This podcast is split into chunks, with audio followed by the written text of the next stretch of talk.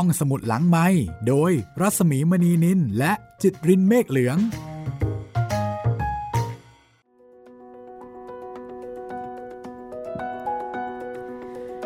สวัสดีค่ะ ต้อนรับเข้าสู่การใช้บริการห้องสมุดหลังใหม่ เหมือนเดิม สวัสดีคุณจิตริน สวัสดีครับพี่มีครับ ก็ยินดีต้อนรับนะคะ เข้าสู่ห้องสมุดที่คุณสามารถ อ่านหนังสือ หรือว่ารับรู้เรื่องราวต่างๆ ได้ โดยที่คุณไม่ต้องอ่านเองค่ะ ครับผม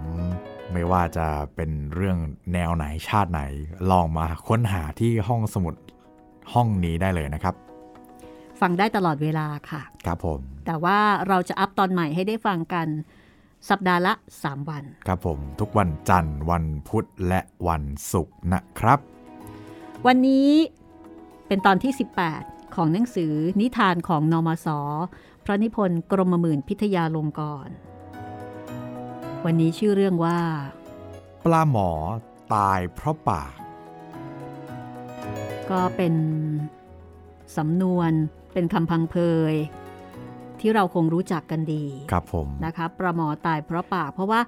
เอ่อจริง ๆปลาหมอมันไม่ได้พูดนะอ่าฮะแต่ว่ามันต้องขึ้นมาหายใจใช่ไหม มาฮุบอากาศปุ๊บป๊บป๊บป๊บคนก็เลยเห็นว่าอยู่ตรงไหน ก็เลยตาย ก็เลยตายก็เลยสามารถที่จะแบบจับไปกินได้ ใช่ปลาหมอนี่เนื้ออร่อยมากนะ แต่ว่าก้างเยอะสุด ๆ เลโอ้ยเคยได้ยินเหมือนกันครับ แต่ยังไม่เคยกินสักทีอะคุณจิตรินยังไม่เคยกินปลาหมอหรือ ใช่ครับ แต่ทุกๆคนที่พูดเนี่ยครับบอกเหมือนกันเลยว่า โอ้โหก้างเยอะมาก โอ้โหคือเราอะอาจจะตายเพราะปลาหมอได้ มันจะทิ่มหมออันนี้ใช่ไหมรอเล่นนะไม่ถึงกับตายครัแต่บว่ามันมันก้างเยอะจริงครับๆคือเป็นปลาตัวเล็กๆที่มันมีก้างแขนงเยอะอ่าแต่เนื้อมันอร่อย เนื้อมันหวาน แล้วก็ไม่ใช่ปลาเศรษฐกิจ เพราะฉะนั้นอาจจะหากินยากสักหน่อยครับถ้าไม่ได้คนคือถ้าไม่ได้เป็นคนต่างจังหวัด เป็นคนบ้านนอกจริงๆอ่าเนี่ยนะคะ สมัยก่อนเคยกินเอ่อเขาก็จะนิยมเอามาย่าง ย่างไฟแล้วก็จิ้มน้ำปลาครับ หรือไม่ก็เอามาฉู่ฉี่ก็อร่อยอืมแต่คนที่จะกินปลาหมอได้ต้องมี skill ต้องมีในการ skill เลาะในการก้างกินปลา ต้องถึงพร้อมด้วยสติสัมปชัญญะขั้นสุดนะคะครับเผลอไม่ได้เลย แต่ว่าเรื่องนี้ก็เป็นการบ่งบอกว่ามีการพูดจาอะไรบางอย่างอะเนาะเกี่ยวกับการพูดการจาแน่นอน แล้วก็นำภัยอันตรายมาถึงตัวเอง คือเป็นเพราะการกระทำของตัวเองก็คือการพูดนั่นเอง เรื่องนี้ค่ะ ตัวละครจะเป็นคนที่เราเคยรู้จักมาก่อนหน้านี้แล้วอ้าวคือเป็นเรื่องต่ออย่างนี้หรือเปล่าพี่ เนื้อเรื่องอาจจะไม่ได้ต่อกันซะทีเดียวอ๋อแต่มีตัวละครที่เคยปรากฏ ใช่อ๋อเราเคยรู้จักแล้ว นั่นก็คือคุณหมอมูลเลนส์อ๋อคุณหมอนักวางยาพิษ กับเรื่องที่ชื่อว่าสู้กันด้วยการกลืนยาพิษครับ นะคะ วันนี้ค่ะเดี๋ยวเราจะได้เจอเจอเขาอีกครั้งหนึ่ง แต่ว่าครั้งนี้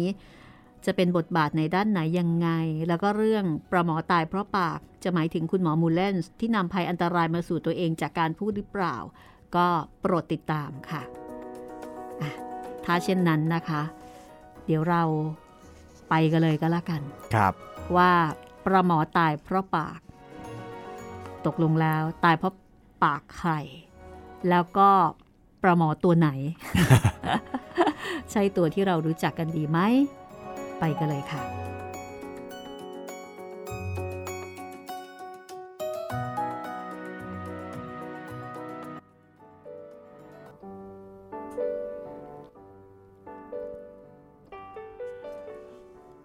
เรื่องปลาหมอนี้ไม่ใช่เรื่องปลาหมอ เป็นเรื่องตามหมอ และว่าที่แท้ ตาหมอแกก็ไม่ได้ถึงกับล้มกับตาย เป็นแต่ควรจะตายเท่านั้น การที่เอาปลาหมอมาเป็นตาหมอ หรือเอาตาหมอมาเป็นปลาหมอนี้ ข้าพเจ้าเกรงว่า ฟังอยู่ข้างจะยุ่งยุ่งอยู่สักหน่อย แต่ความเดินไปของโลกเรานั้น นักปราชญ์ถือว่าเป็นของยุ่งนักหนาทีเดียวไม่ใช่หรอ เรื่องนี้ไม่ใช่เรื่องโลก และก็ไม่ใช่เรื่องปลาหมอ เป็นแต่เรื่องตาหมอก็จริงอยู่ แต่ตาหมอแกก็เป็นสัตว์อันหนึ่งของโลก อย่างเดียวกับปลาหมอ และของน้อยซึ่งเป็นส่วนของของใหญ่นั้น ย่อมเดินตามความเป็นไปของของใหญ่ ถ้าของใหญ่ยุ่งแล้ว ของน้อย ก็ต้องจำเป็นยุ่งด้วย ก็เมื่อความเดินไปของโลก ยังเป็นการยุ่งเหยิงที่มนุษย์ไม่สามารถจะอธิบายให้แจ่มแจ้งได้ดังนี้แล้ว จะไม่ให้เรื่องปลาหมอหรือตาหมอนี้ ยุ่งบ้างอย่างไรได้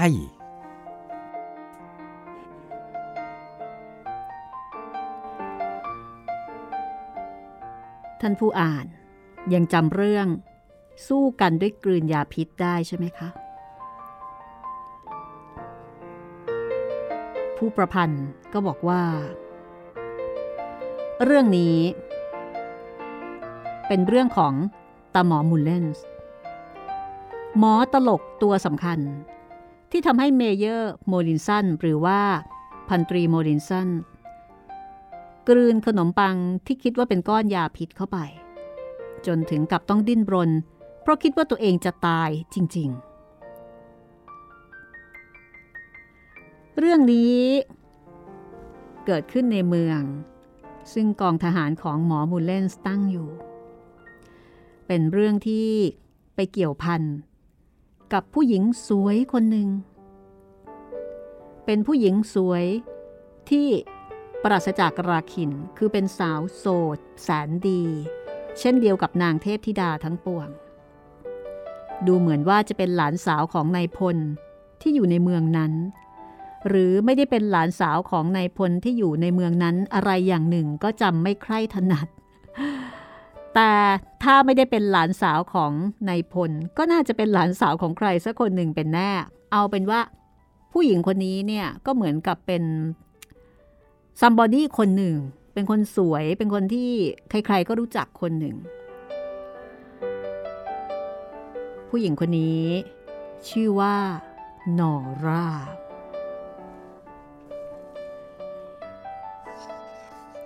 นางเทพธิดานอราองค์นี้ ไม่ใช่คนเดียวกับนางโนรา หรือว่านางมโนราในเรื่องพระสุทนนะ และถ้าพูดกันตรงๆ โดยไม่มีเปรียบเทียบแล้ว นอราก็ไม่ใช่นางเทพธิดาจริง เป็นคน คนที่มีเลือดมีเนื้ออย่างเดียวกับข้าพเจ้านี่เอง ผิดกันแต่ข้าพเจ้ามีเลือดมีเนื้อมากกว่า เพราะว่าตัวข้าพเจ้าหนักกว่านับด้วยสิบช่างกับเขาเป็นผู้หญิง ข้าพเจ้าไม่ใช่ผู้หญิงเท่านั้น นอกจากนั้น นอร่ายังมีผิดกับข้าพเจ้าและคนอื่นๆอีกอย่างหนึ่ง คือหมอมุลเลนเห็นนอร่าสวยเหมือนนางสวรรค์ แล้วก็หาเห็นคนอื่นๆ งามเช่นนั้นไหม เพราะฉะนั้น การที่จะเรียกว่านอร่าว่าเธอเป็นนางเทพธิดานั้น ก็เป็นแต่การเรียกตามความเห็นของหมอมูลเลนส์คือหมอมูลเลนชอบนอร่ามากๆผู้เล่าเรื่องก็บอกว่า ถ้าย้อนกลับไปที่เรื่องสู้กันด้วยกลืนยาพิษ เรื่องนั้นหมอมูลเลนส์เป็นหมออยู่ในกองทหารกองหนึ่ง เป็นคนที่มีวิชาขลังไม่มีใครสู้ได้ ในการตลกขนอง แล้วก็การล้อหลอกต่างๆ หมอมูลเล่นอาจจะเล่าเรื่องขำๆ ที่ทำให้คนฟังหัวเราะท้องคัดท้องแข็ง โดยที่แกหน้านิ่งๆ ไม่มียิ้มย่องอันใดเลย และที่สำคัญ ถ้าถึงคราวที่หมอมุลเล่นจะล้อใคร คือไม่ว่าแกจะล้อใครก็ตาม คนที่ถูกล้อก็ต้องนิ่ง แล้วก็ยอมแพ้สถานเดียว เพราะถ้าไปสู้แกเข้าแล้ว ก็เท่ากับเอาฝอยไปใส่ไฟ แกเล่นเอาใหญ่ สู้แกไม่ได้ คือแกจะเล่นให้หนักขึ้น และยิ่งแกยิ่งเล่นมากขึ้น คนที่ถูกล้อ ก็ยิ่งไม่ได้การเข้าทุกที การที่หมอหมุนเล่นเป็นคนล้อเก่งเช่นนี้ เป็นเรื่องสนุกสำหรับกองทหารก็จริง แต่ว่ามันไม่ได้สนุกสำหรับคนที่ถูกล้อ เพราะคนที่ถูกล้อก็เป็นมนุษย์เราเรานี่เอง หาใช่ผู้ที่สิ้นแล้วซึ่งความโกรธและความอาฆาตไม่ เพราะฉะนั้นบางคนที่ถูกล้อ ก็อาจจะมีการผูกพยาบาท ตกลงนานเข้า จึงยิ่งมีคนคอยแก้แค้นหมอหมุนเล่นมากเข้าทุกที ประมาณว่าถ้าแกเสียท่าเมื่อไหร่ ก็คงจะโดนดีสักคราวหนึ่งเป็นแน่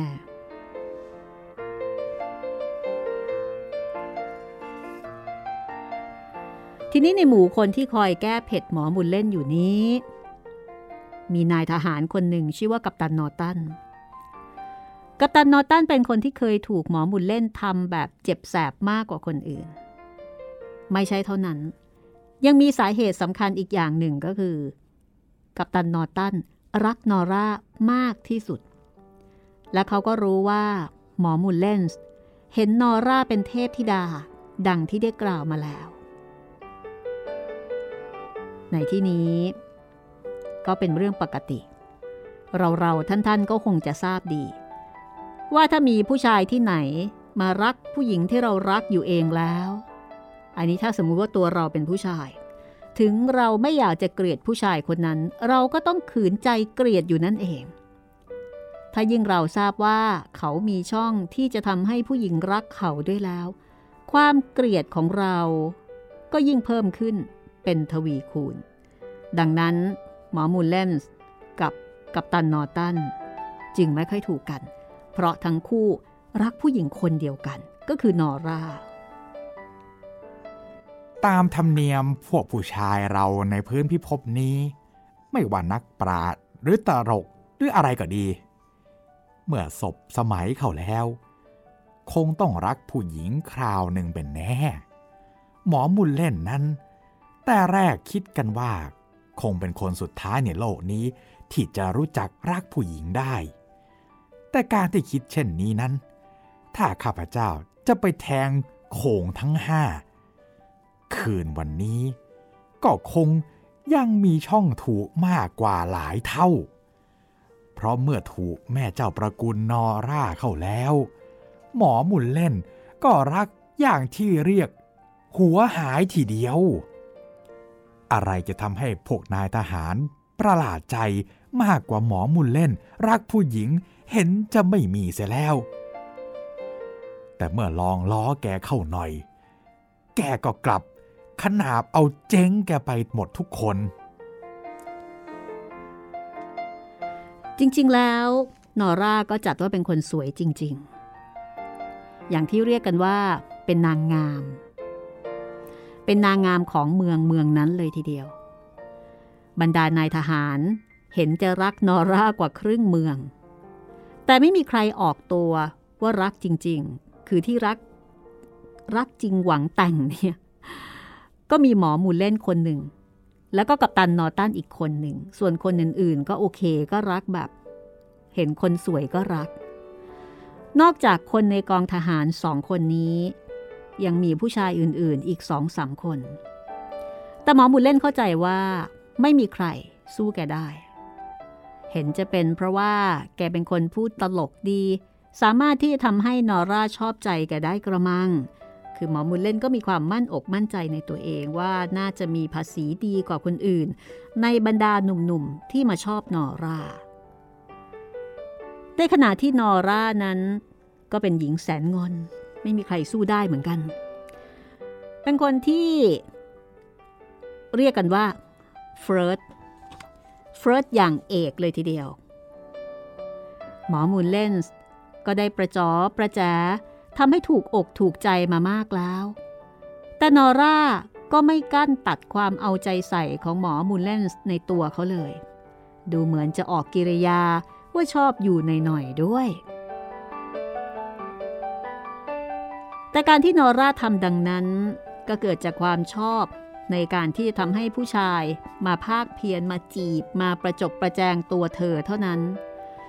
ไอ้ที่ว่าจะเกิดจากความรักจริง ๆ นั้นไม่ใช่ เพราะถ้าความพอใจของนอร่าในการที่ให้หมอหมุนเล่นไปพูดจาประจบประแจงนั้นเกิดจากความรักแล้ว ไหนเลย เขาจะยอมให้คนอื่น ไปติดพันเขาเหมือนกับหมอหมุนเล่นได้จำเป็นจะต้องเอาความรักของผู้ชายอื่นๆ โยนน้ำให้หมดอยู่นั่นเอง เพราะฉะนั้นการที่นอร่ายอมให้หมอมูลเลนส์ไปดื่มน้ำชาด้วยบ่อยๆ แถมบางทียอมไปขี่จักรยานด้วย หรือว่าไปขับรถด้วยนั้น เข้าใจว่าคงเกิดจากธรรมชาติของเธอ ที่ชอบให้ผู้ชาย มาติดในนี้ใช้คำว่ามาติดก็คือประมาณว่าเป็นผู้หญิงที่ชอบให้มีผู้ชายมาจีบ เยอะๆ คนนู้นก็ชอบ คนนี้ก็ชอบ ส่วนตัวของหมอมูลเล่นเองนั้น ผู้ประพันธ์ก็บอกว่า คือจริง ๆ เขาเป็นคนฉลาด อะไรๆก็ดูฉลาดหมด แต่เมื่อถึงเรื่องผู้หญิงเข้าแล้ว ดูช่างโง่เสียนักหนา ในกองทหารทั้งกอง ดูเหมือนไม่มีใครที่มีความฉลาดไหวพริบเท่าหมอมุลเลนส์ดังนั้นจึงดูเป็นการประหลาดอย่างยิ่ง ที่หมอมุลเลนส์ไม่สามารถจะมองทะลุหัวจิตหัวใจของนอร่า เหมือนกับที่คนอื่นเห็น คือหมอมูลเล่นเข้าใจว่านอร่ารักเขาจริง ๆ ทั้งๆทที่คนอื่นเนี่ย ก็พอจะมองออกว่า นอร่าไม่ได้รักหมอมุนเลนส์มากไปกว่ารักแมวตัวหนึ่งเลย การที่หมอมุนเลนส์หัวตีผัวตันคิดอะไรไม่ออกมองอะไรไม่เห็นดังนี้ ก็คงจะเป็นด้วยความหลงอย่างที่ภาษิตอังกฤษบอกว่า ความรักทำให้ตาบอดนั่นเอง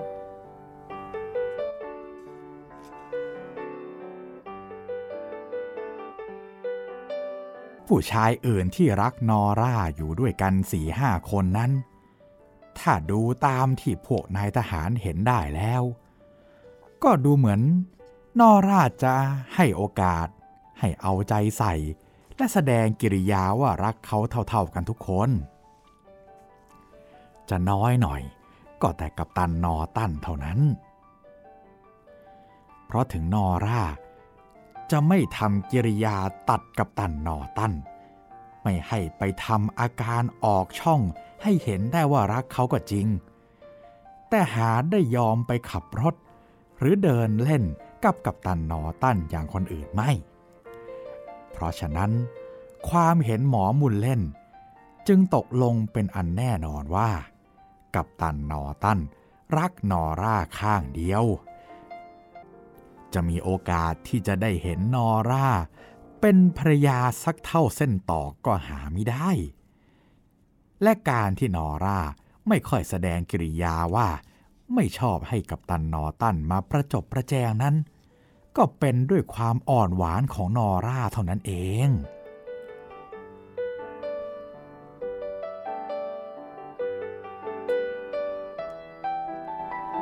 มื่อมีความเข้าใจชัดเจนดังนี้แล้ว หมอมูลเลนส์ก็มีความคิดที่จะตัดคู่แข่ง คือตัดให้กับตันนอตัน สิ้นหวังในตัวนอร่าเสีย เพราะว่าหมอมูลเล่น เข้าใจดีว่า ยิ่งมีผู้ชายมาติดนอร่าน้อยคนลงไป โอกาสของตัวหมอมูลเลนส์เองก็ย่อมมีมากขึ้น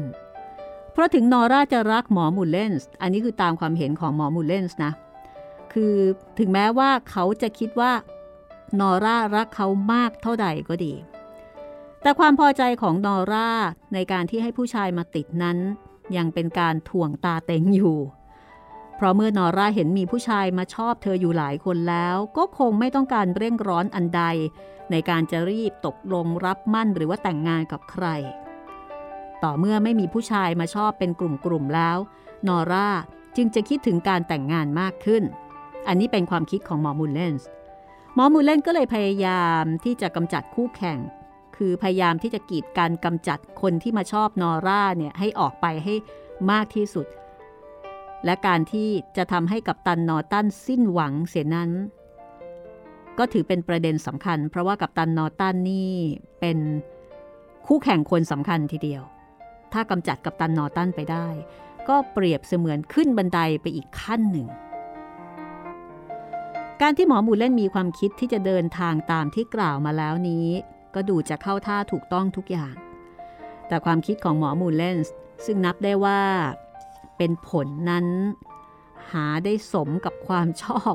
หรือความเกลียดของนอร่า ในตัวกับตันนอตันซึ่งนับได้ว่าเป็นเหตุนั้นไม่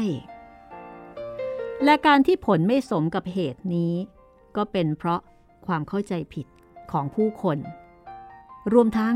ความเข้าใจผิดของหมอมูลเลนส์ด้วย ที่แท้แล้ว ในความเป็นจริง แม้ว่านอร่าจะทำทีเป็นชอบกับตันนอตันน้อยกว่าผู้ชายอื่นๆ ที่มาติดพันเธอก็จริง แต่ความในใจจะเป็นอย่างนั้นหาไม่ได้ เพราะถ้าจะทิ้งเอาการภายนอก แล้วก็พูดถึงหัวใจจริง ๆแล้ว นอร่ารักกับตันนอตันคนเดียว การที่เธอทำกิริยาเฉยๆ กับกัปตันนอตันก็เพื่อที่จะหลอกผู้อื่นชั่วคราว โดยสาเหตุสำคัญดังต่อไปนี้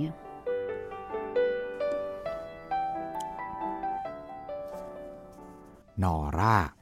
เป็นบุตรผู้เดียวของท่านพ่อค้าใหญ่ผู้หนึ่ง เป็นคนมั่งมีเงินทองนับด้วยล้าน แต่เดิมท่านพ่อค้าผู้นี้ ก็ไม่มั่งคั่งเท่าใดเป็นแต่คนมีโชคดี จะทำอะไร ก็ล้วนแต่เป็นทางให้เงินทองไหลมาโกยมา จนลงท้ายเมื่อมารดานอราถึงแก่กรรม ท่านพ่อค้าผู้บิดาก็หยุดการค้าขายเสีย มีแต่นั่งกินนอนกินไป จนอายุนอราได้ 15 ปี ท่านเศรษฐีก็ถึงแก่กรรม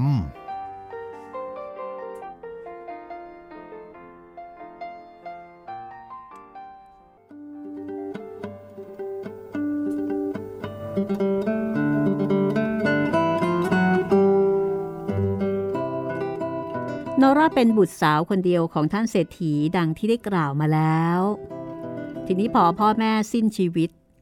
เธอก็จะเป็นคนเดียวที่รับมรดกทั้งหมด แต่ทีนี้ก่อนที่ท่านเศรษฐีจะถึงแก่กรรม ท่านได้ทำพินัยกรรม มอบมรดกไว้กับมิสเตอร์โจนส์ซึ่งเป็นผู้ไว้ใจคนหนึ่ง ใจความในพินัยกรรมนั้นระบุไว้เลยว่า ต้องให้นอร่ามีอายุถึง 21 ปีก่อน แล้วจึงให้เป็นผู้รับมรดกโดยสิทธิ์ขาด แต่ก่อนที่อายุนอร่าจะได้ 21 ปีนั้น ถ้านอร่าไปทำการอันใดที่มิสเตอร์โจนส์เห็นไม่สมควร กล่าวคือไปแต่งงาน หรือตกลงจะแต่งงานกับชายที่มิสเตอร์โจนส์ไม่เห็นด้วยเป็นต้นแล้ว ให้มิสเตอร์โจนส์ ยกทรัพย์สมบัติทั้งหลายนั้น ให้เป็นทานแก่โรงพยาบาลแห่งหนึ่งเสีย คือให้สิทธิ์ขาดในการพิจารณาอยู่ที่มิสเตอร์โจนส์คนนี้เลยทีเดียว ทีนี้ในเวลาที่เรื่องนี้เกิดขึ้นนั้น นอร่าอายุได้ 20 ปี ยังไม่ครบกำหนดยังไม่พ้นเขตอันตราย ดังนั้นการที่เธอจะไปทำอวดดี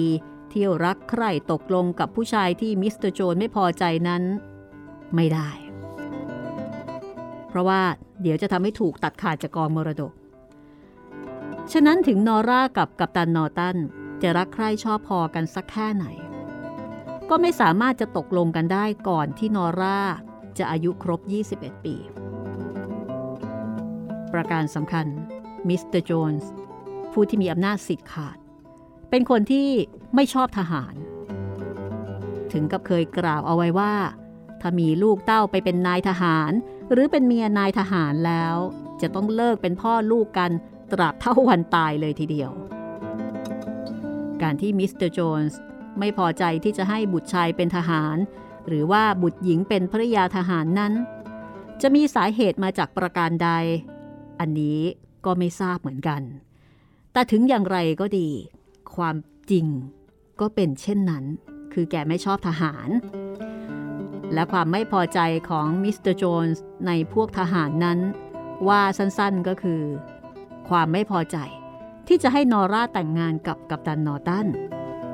และถ้า หญิงสาวชายหนุ่มคู่นั้น กล้าที่จะขัดขืนความพอใจของมิสเตอร์โจนส์ก่อนที่นอร่าจะบรรลุอายุ 21 ปี โรงพยาบาลก็คงได้เงินก้อนใหญ่ คงจะมั่งมีขึ้น เพราะมิสเตอร์โจนส์สามารถที่จะตัดสิน ไม่ยกมรดกให้กับนอร่า แล้วก็บริจาคให้กับโรงพยาบาลทั้งหมดเลย ด้วยเหตุนี้ถึงนอร่ากับกัปตันนอตันจะรักใคร่กันแบบจับอกจับใจกันเท่าใดก็ดี การที่จะตกลงกันลงไป หรือที่สุดเพียงแค่แสดงออกว่ารักกันเท่านั้น ก็ถือว่าไม่ได้ละ ถือว่าอันตรายแค่แสดงออกยังไม่ได้เลย ดังนั้นนอร่าก็เลยต้องทำเฉยๆ กับกัปตันนอตัน นี่เป็นทางที่ดีที่สุดเท่าที่จะแสดงออกได้ ถ้าไม่เช่นนั้นอันตรายมาก ส่วนหมอมุลเล่นนั้นถึงจะอยู่ในกองทหารก็จริง แต่ก็อยู่แบบเป็นหมอเท่านั้น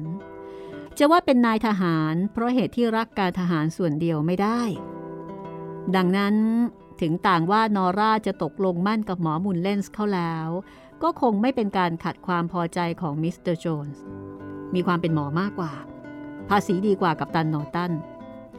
เรื่องมรดกบิดานอร่า แล้วก็เรื่องมิสเตอร์โจนส์นี้ หมอมูลเลนส์ก็ทราบเต็มใจอยู่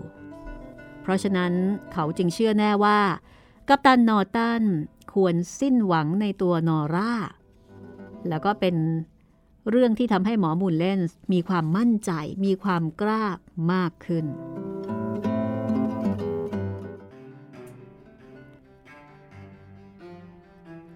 วันหนึ่งเวลาบ่าย นอร่าขี่จักรยานไปตามถนน แล้วก็เจอหมอมูลเลนส์ขี่จักรยานสวนมา โดยบอกว่าจะไปหานอร่าที่บ้าน บังเอิญเคราะดีมื่อเจอกลางทางซะก่อน จะขอไปเที่ยวด้วย นอร่าตกลงยินยอม หันจักรยานไปทางถนนนอกเมืองห่างออกไปหน่อย หมอมูลเลนส์ชวนนอร่าหยุดพัก แล้วก็บอกว่า ฉันมีอะไรจะบอกหล่อนอยู่นานแล้ว แต่ยังไม่ได้บอก มาวันนี้เป็นโชคดี ฉันขอบอกได้หรือไม่ได้ ถ้าท่านจะบอกของที่ควรบอกก็บอกได้ แต่ท่านต้องแน่ใจซะก่อนนะ ว่าของที่ท่านจะบอกฉันนั้น เป็นของที่ควรจะบอกจริงหล่อนต้องทราบว่า ฉันตรองเรื่องนี้มานานต่อนานแล้ว เพราะฉะนั้นคงต้องแน่ใจเป็นแน่ ว่าควรบอกและต้องบอกๆถ้าอย่างนั้นจะบอกอะไรก็บอกไปสิอ่าฉันรักหล่อนนะอ๋อ ฉันทราบแล้ว My darling นี่ ท่านอวดดียังไงถึงมาเรียกฉันอย่างนั้น ใครบอกว่าฉันเป็นดาร์ลิงหรือว่าเป็นสุดที่รักของท่านฮึพุทโธหล่อนจะไม่กรุณาฉันจริงเจียวหรอ นี่ ท่านรู้หรือไม่ ว่าท่านมีกรรมสิทธิ์อันใดที่จะมาใช้คำเช่นที่ท่านใช้นั้นกับฉัน ถ้าฉันรู้แก่โทษว่าได้ใช้คำผิดไปแล้ว หล่อนจะหายโกรธหรือไม่ ถ้าฉันหายโกรธ ท่านจะว่าอะไรต่อไปหรือ ถ้าหล่อนหายโกรธ ฉันจะบอกซ้ำอีกครั้งหนึ่ง ว่าฉันรักหล่อน เหลือที่จะนิ่งไว้ได้แล้ว แล้วยังไรต่อไป แล้วฉันจะขอให้หล่อนแต่งงานกับฉัน แล้วยังไรอีก แล้วหล่อนกับฉันก็แต่งงานกัน ใครบอกว่า ฉันจะแต่งงานกับท่านหึถ้าท่านขอให้ฉันแต่งงานกับท่านแล้ว ท่านคิดว่าฉันจำเป็นที่จะต้องแต่งกับท่านเหรอ ฉันไม่ได้คิดอย่างนั้น แต่เมื่อฉันอ้อนวอนแสดงความรักของฉันกับหล่อนแล้ว หล่อนจะไม่สงสารฉันบ้างเลยเหรอ ถึงท่านจะสงสาร ก็คงไม่พอที่จะนำให้ฉันแต่งงานกับท่าน เพราะฉะนั้น เรื่องนี้เป็นอันหยุดพูดได้ ฉันเสียใจที่ฉันไม่ได้รักท่านพอ แต่หวังใจว่าเราจะไม่หมางใจกันด้วยเหตุเรื่องนี้นะ เมื่อนอร่าพูดดังนั้นแล้ว สักครู่หนึ่ง เธอก็ขี่จักรยานกลับเข้าเมือง ส่วนหมอมูลเลนส์ ก็ตามไปส่งนอร่าที่ประตูบ้าน แล้วก็ขี่จักรยานรำพึงรำพันไปว่า การที่นอร่าไม่รับหมอมูลเลนเป็นผัวนั้น มีเหตุอยู่สองอย่าง คือหนึ่งนอร่าคงจะรักคนอื่นเสียอย่างหนึ่ง หรือไม่รักใครเลยอย่างหนึ่ง การที่นอร่าจะรักใครนั้น เขาก็แลไม่เห็นตัว ถ้าจะว่ายังไม่รักใคร น่าจะค่อยถูกมากกว่า ต่างว่านอร่ายังไม่รักใครแล้ว หมอมูลเลนส์ก็มีช่องมากเท่าใครๆ เหมือนกัน คือมีโอกาสเท่ากับคนอื่น มีโอกาสในการที่จะมาจีบมาประจบประแจงทำให้นอร่ารักได้ ส่วนผู้ชายที่รักนอร่าอยู่นั้น หมอมูลเล่นก็รู้ดีว่ามีหลายคนด้วยกัน ด้วยเหตุนี้หมอมูลเล่นจึงควรจะ ดำเนินการกำจัดคู่แข่งให้เหลือน้อยที่สุดที่จะเป็นได้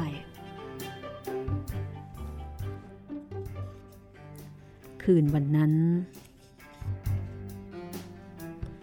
เมื่อพวกนายทหาร รับประทานอาหารเย็นเสร็จเรียบร้อยแล้ว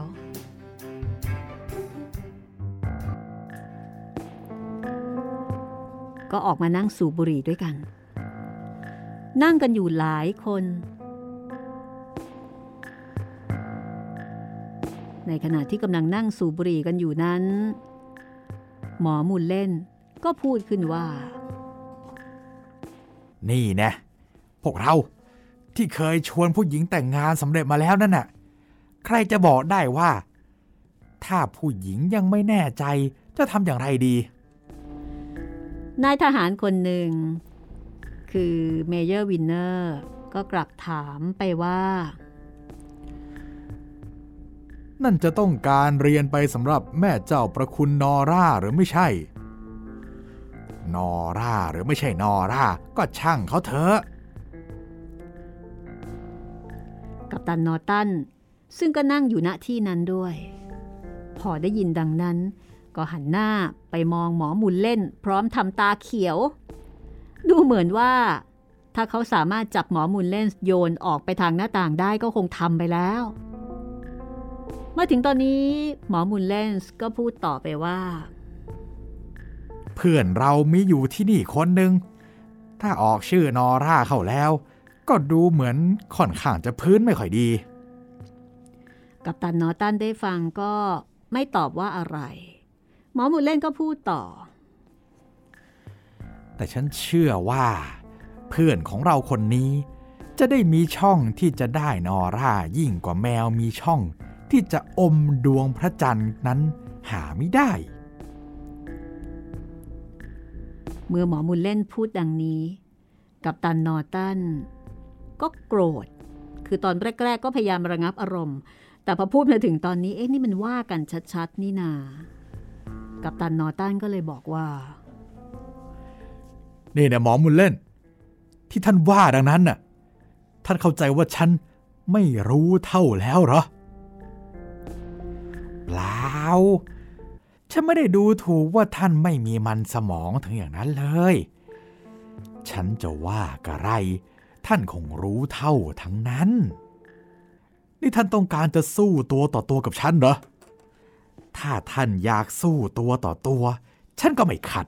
ฉันทราบอยู่แล้ว ว่าท่านเป็นคนฟันดาบดี เป็นคนยิงแม่น และการที่จะสู้กับฉันตัวต่อตัวนั้น คงให้ความสนุกแก่ท่านเป็นแน่ เพราะฉะนั้น ฉันจงเต็มใจจะสู้กับท่าน ด้วยเหตุว่า การให้ความสนุกแก่เพื่อนมนุษย์นั้น เป็นกุศลอย่างสูง แต่นี่น่ท่านเชื่อแน่แล้วเหรอว่าการที่ท่านต้องการจะสู้กับฉันนั้น ท่านมีเหตุพอ เพราะฉะนั้น เชื่อว่าท่านโกรธฉันด้วยเรื่องมิสนอร่าเวนสันถ้าเรื่องนั้นไม่เป็นเหตุพอแล้ว อะไรจะเป็นเล่า ฉันหวังใจว่าท่านจะไม่ใช่คนขี้ขลาดนะ ฉันก็หวังใจว่าอย่างนั้นเหมือนกัน แต่การที่ท่าน ต้องการจะสู้กับฉันด้วยเรื่องผู้หญิงที่ไม่รักท่านนั้น ท่านเห็นว่าควรแน่แล้วละทำไม ทำไมท่านทราบว่ามิสเวนเซนไม่รักฉัน ท่านท่านเชื่ออย่างไร ใครๆก็เห็นได้ ว่าท่านไม่ได้มีช่องที่จะได้มิสเวนเซนยิ่งกว่าแมวมีช่องที่จะอมพระจันทร์เลย เมื่อหมอมูลเลนส์พูดซ้ำดังนี้ กัปตันนอตันก็ไม่สามารถที่จะระงับโทสะไว้ได้ล่ะ โกรธมากเดินตรงเข้าไปตบหน้าหมอหมูลเลนส์หมอหมูลเลนก็ชกกับตันนอตันตอบ หลังจากนั้นก็ก็มีการประทะกันก็ชกกัน ทีนี้จากสถานการณ์ หมอมูลเลนส์นั้น อยู่ข้างจะสู้ไม่ได้ คือดูดูทรงแล้วเนี่ย กัปตันนอตันน่าจะมีฝีมือเหนือกว่า พอพวกนายทหารเข้าห้ามได้ทัน ต่างคนต่างก็ถูกแยกห่างกันออกไป กัปตันนอตันก็บอกกับหมอมูลเลนส์ว่า ฉันก็ตบหน้าท่านแล้ว ท่านจะพอใจหรือยัง อย่าพูดมากไปเลย สู้กันโตต่อโตพวกนี้เถอะ ถ้าอย่างนั้นมาเลือกอาวุธทีเดียว ท่านจะเลือกอะไร ปืนโก ตกลง แต่ฉันขออย่างหนึ่งว่าทั้งท่านทั้งฉัน ต้องไปเอาปืนมาบรรจุในห้องนี้เดี๋ยวนี้ เมื่อตกลงกันเช่นนั้น และบรรจุปืนโกเสร็จแล้ว ทั้งสองต่างก็ตั้งผู้แทนตัว คือผู้เลือกที่เลือกเวลา เลือกตัวแทนที่จะมาทะเลาะกันมาตีกันกัปตันนอตันก็กลับไปห้อง แต่หมอหมูเล่นกับนายทหารอีกคนหนึ่งคือผู้แทนของหมอหมูเล่น พูดกันอยู่ต่อไปในห้องนั้น ผู้แทนของหมอมูเล่น ถามหมอมูเล่นว่า เอานั่นรีบบรรจุปืนทำไมเล่าฮะหมอมูเล่นก็บอกว่า อ๋อ ต้องการจะล้อเล่น ก็จะยิงกันจะไปล้ออย่างไรได้ฮะ จะล้อต่างหาก จะยิงจริงเมื่อไรเล่า รู้ไหม ว่าเขาเป็นคนที่ยิงแม่นที่สุดในกองทหารเลยเนี่ย ถ้าสู้กัน ฉันสู้เขาไม่ได้หรอก ตายเมื่อกำลังรักผู้หญิงอยู่นั้น ไม่ใช่ของสนุกเลย โอ้ย ใครจะไปสู้กับเขาให้ตายเล่นทำไม เอาถ้าอย่างนั้นจะทำยังไงล่ะฮะ หมอมูเล่นก็บอกว่า การที่เขาให้บรรจุปืนเสียตั้งแต่ตอนนี้ ก็เพื่อที่จะป้องกันไม่ให้บรรจุพรุ่งนี้เช้า เพราะเมื่อกัปตันนอตันคิดว่า บรรจุเสร็จแล้ว คืนวันนี้เนี่ยหมอมูลเล่นจะเอายานอนหลับ แอบให้กัปตันนอตันกิน แล้วก็ลอบถอดกระสุนปืนที่บรรจุไว้นั้นออกเสีย ดังนั้นเมื่อไม่มีกระสุนแล้วถึงจะยิง ก็ไม่สามารถทำอะไรได้ พรุ่งนี้เมื่อถึงเวลาดวลกัน พอให้สัญญา กับตันนอตันก็คงจะยิงหมอมูลเล่นทันที หมอมูลเล่นก็ตั้งใจว่าจะทำเป็นล้ม เหมือนถูกที่สำคัญแล้วก็มีอาการร่อแร่จะตาย ซึ่งกับตันนอตันก็คงจะเดินมาจับมือกับหมอมูลเล่น แล้วเมื่อถึงตอนนั้นแกก็กะว่าแกจะลุกขึ้น แล้วก็เดินไปเหมือนกับไม่รู้ไม่เห็น ซึ่งคาดว่ากับตันนอตันก็คงจะประหลาดใจมีใช่น้อย ต่อเมื่อถูกหัวเราะเข้าแล้ว จึงจะรู้ตัวว่าถูกหลอก อันนี้คือแผนที่หมอมูลเลนส์ได้วางเอาไว้ ซึ่งผู้แทนก็บอกว่าเออมันก็ดูสนุกดีนะ แต่ก็คงจะต้องรีบจัดการ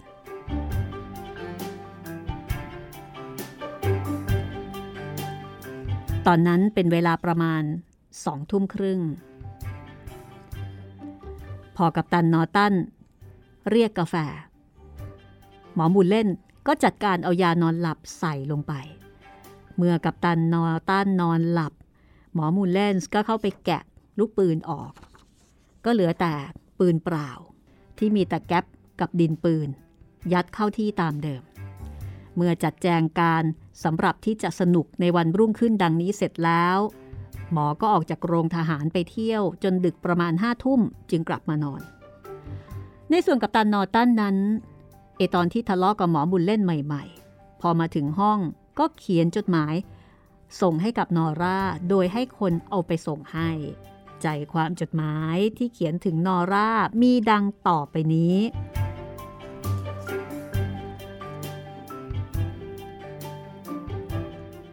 บารักวันที่ ถึงนอร่าที่รัก ด้วยวันนี้เกิดเหตุสนุกใหญ่ แต่ฉันจะมาเล่าให้หล่อนฟังเองก็ไม่ได้ เพราะเป็นเวลากลางคืน ถ้ารู้ไปถึงมิสเตอร์โยน ก็จะอาจจะเป็นเหตุได้ ฉันออกไม่สบายใจเต็มทีแล้ว ที่หล่อนกับฉันต้องซ่อนความรักซึ่งกันและกันไว้ดังนี้ ถ้าฉันไม่ได้เป็นทหารป่านนี้ ก็คงมานั่งเป็นสุขอยู่กับหล่อนแล้ว เรื่องที่เกิดวันนี้นั้น คือฉันวิวาทใหญ่กับหมอมุลเล่น ถึงกับจะยิงกันตัวต่อตัวพรุ่งนี้เช้า หล่อนไม่ต้องวิตกอันใด เพราะหล่อนก็ทราบอยู่ว่า ฉันเป็นคนไว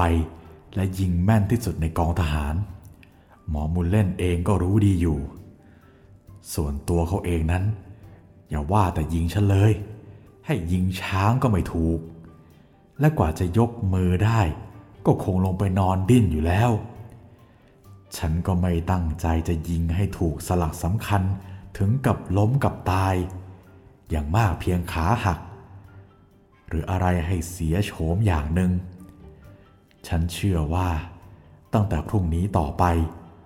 หมอมุนเล่นคงไม่เข้าหน้าหล่อนอีกเป็นแน่ ข้อวิวาทนั้นก็คือตัวหล่อนเอง หมอมุนเล่นทราบว่าฉันรักหล่อน แต่เข้าใจว่าหล่อนไม่รักฉัน เมื่อคืน เขาล้อดูถูกฉันเหลือที่จะอดกลั้น จึงเกิดเป็นเหตุวิวาทกันขึ้น และป่านนี้เขาก็คงจะเสียใจอยู่แล้ว ที่มาวิวาทถึงกับจะยิงกับฉัน และพรุ่งนี้เมื่อถูกตะกั่วเข้าไปแทรกอยู่ในตัวเขาแล้ว เขาคงเสียใจมากขึ้น พรุ่งนี้เวลาบ่ายถ้าหล่อนขี่จักรยานออกไปพบกับฉัน ตามถนนนอกเมืองที่เราเคยพบกันได้แล้ว ฉันจะเล่าเรื่องให้หล่อนฟังโดยละเอียด ฉันแน่ใจว่าหมอมุลเล่นจะยิงฉันไม่ได้ เพราะฉะนั้นหล่อนจงอย่าร้อนใจเลย แต่หวานใจของหล่อน แยกพอเขียนจดหมายแล้วกับตันนอตันก็สั่งกาแฟมากิน ก็คือไอ้กาแฟใส่ยานอนหลับนั่นแหละ แล้วก็หลับไปจนกระทั่งรุ่งเช้า เขาก็นึกแปลกใจว่า เอ๊ะทำไมคืนนี้เขาช่างนอนได้นอนดีเสียจริง ๆ จังๆ ในเวลาที่กัปตันนอตันกำลังจะลุกขึ้นนั้น กัปตันบิลลิงคือผู้แทนของกัปตันนอตันได้เข้ามาในห้อง แล้วก็บอกว่า ได้จัดแจงให้กัปตันนอตันกับหมอมุนเลนส์ยิงกันในที่เปลี่ยวแห่งหนึ่ง เพราะฉะนั้นให้กัปตันนอตันเตรียมตัวให้เสร็จ เวลาโมงครึ่ง กัปตันบิลลิงจะมารับ ว่าเท่านั้นก็ออกจากห้องไป สักครู่หนึ่ง มีคนถือหนังสือมาให้กัปตันนอตันฉบับหนึ่ง กัปตันนอตันฉีกอ่าน แล้วก็เอาใส่กระเป๋าเสื้อไว้ แล้วก็เดินยิ้มไปยิ้มมา พอถึงกำหนด กัปตันบิลลิงก็พากัปตันนอตันไปที่สนามรบ พบหมอมุลเล่นกับนายทหารอยู่ที่นั่นหลายคน พอไปถึงหมอมุลเลนก็บอกว่า ฉันต้องขอลุแก่โทษต่อท่านทั้งสอง ที่ได้เชิญท่าน officer เหล่านี้ มาอยู่ที่นี่ เพราะถ้าฉันไม่ตายก็ดีอยู่ แต่ถ้าตายแล้ว ฉันอยากจะให้มีคนดูหลาย ๆ คน เกิดมาก็ตายครั้งเดียว ที่แท้หมอมูลเลนส์ชวนบรรดาเจ้าหน้าที่ คือเพื่อน ๆ ทหารต่าง ๆ เพื่อนในที่ทำงานเนี่ยมาดูการประลองการดวลครั้งนี้เพื่อที่จะคอยหัวเราะขำๆเท่านั้นเอง ทีนี้เมื่อกระทำพิธีเล็กน้อยกันตามธรรมเนียมเสร็จแล้ว หมอหมูลเล่นกับกัปตันนอตันต่างคนต่างก็ชักปืนที่บรรจุลูกเอาไว้ตั้งแต่ตอนกลางคืนนั้น ออกคอยท่า พอได้สัญญาณ กัปตันนอตันก็ยิง มีเสียงดังปั้งปั้งปรากฏว่า หมอมูลเลนส์ล้มลงกับที่ แล้วก็ดิ้น ร้องครวญครางอย่างกับถูกปืนจริง ๆ บรรดาเพื่อนๆร่วมงานของหมอมูลเลนส์ เมื่อเห็นดังนั้นก็นึกชมในใจว่าโอ้โหแหมทำได้สมจริงแท้ๆเลย คือหมอมูลเล่นได้บอกเอาไว้แล้วว่า เขาจะแกล้งล้มแล้วก็แกล้งทำเป็นว่าบาดเจ็บ กับตันนอตันคงจะเชื่อเป็นแน่ คือเล่นละครได้เนียนมาก ทุกคนก็เตรียมเตรียมจะฮาใหญ่ แต่เมื่อกับตันนอตันเดินเข้าไป เพื่อที่จะจับมือหมอมูลเลนส์ หมอมูลเล่นก็ สั่นแล้ว หมอมูลเล่น ไม่ได้ลุกขึ้นเดิน ไม่ได้ทำแบบไม่รู้ไม่เห็นอย่างที่เตรียมกันเอาไว้ไม่ แต่แกยังนอนร้องแล้วก็ดิ้นอยู่นั่นเอง คนที่ไปดูก็เห็นประหลาด คือเห็นแปลกไปจากที่ตกลงกันไว้ ก็เลยเดินเข้าไปดูใกล้ ๆ ปรากฏว่า หมอมูลเลนส์ถูกปืนจริง ถึงสองลูก ตั้งแต่นั้นมา หมอมูลเลนส์ก็ขาเสียข้างหนึ่ง แขนเสียข้างหนึ่ง เป็นอันหมดโอกาสที่จะบูชานางเทพธิดานอร่าต่อไป เรื่องของเรื่องก็คือ เมื่อคืนวันที่หมอมูลเล่นทะเลาะกับกับตันนอตันเสร็จแล้วนั้น แกก็ไปหานอร่า แล้วก็เล่าเรื่อง ที่ทะเลาะกัน แล้วก็บอกความคิดแผนการที่จะล้อกับตันนอตันให้นอร่าฟังแบบถี่ถ้วน เพราะว่าหมอบุญเล่นไม่ได้สงสัยเลย ว่านอร่ากับกับตันนอตันเนี่ยเขารักกันอยู่ แต่คิดเข้าข้างตัวเองว่าตัวเองมีโอกาสที่จะได้นอร่าเป็นภรรยามากกว่าใครๆ ทีนี้พอหมอมูลเล่นกลับแล้ว นอร่าก็เลยเขียนจดหมายไปบอกกับตันนอตัน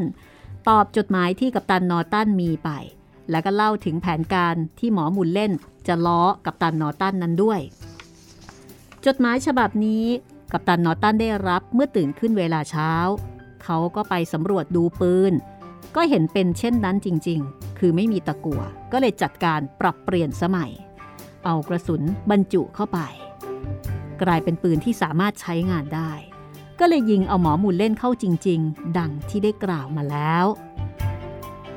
การที่หมอมูลเล่นเจ็บปวดถึงสาหัสดังนี้ ก็เป็นด้วยปากไม่นิ่งได้ สมภาษิตที่ว่าประหมอตายเพราะปาก ผิดกันอยู่แต่ว่าหมอมูลเลนส์ไม่ใช่ประหมอ และไม่ถึงกับตายจริง ดังที่กล่าวมาแล้ว ส่วนนอร่าและกัปตันนอตันนั้น เดี๋ยวนี้ทั้งคู่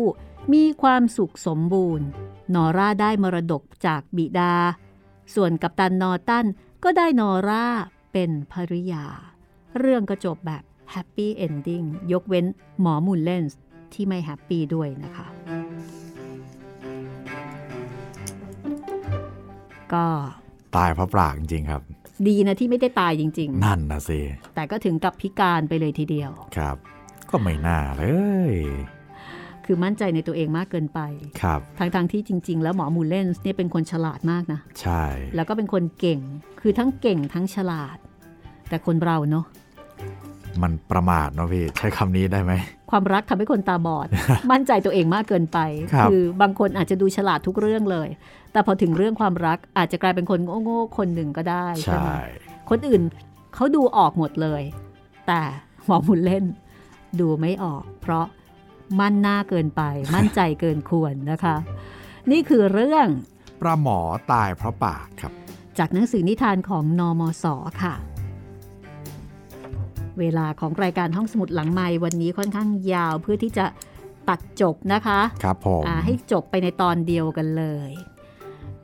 ก็พบกันตอนต่อไปค่ะ ตอนต่อไปจะเป็นเรื่อง รอดตัว เพราะ เผลอ โอ้ยเดาไม่ได้อีกเช่นเคยนะคะ ครับผม รอดตัวเพราะเผลอโอ้ฟังดูน่าสนุก พบกันตอนต่อไปนะคะ กับเรื่อง รอดตัวเพราะเผลเผลออใครรอดตัว ใครเผลอเผลออะไร ติดตามฟังกันได้ตอนหน้า วันนี้เราสองคนลาไปก่อนค่ะ สวัสดีครับ สวัสดีค่ะ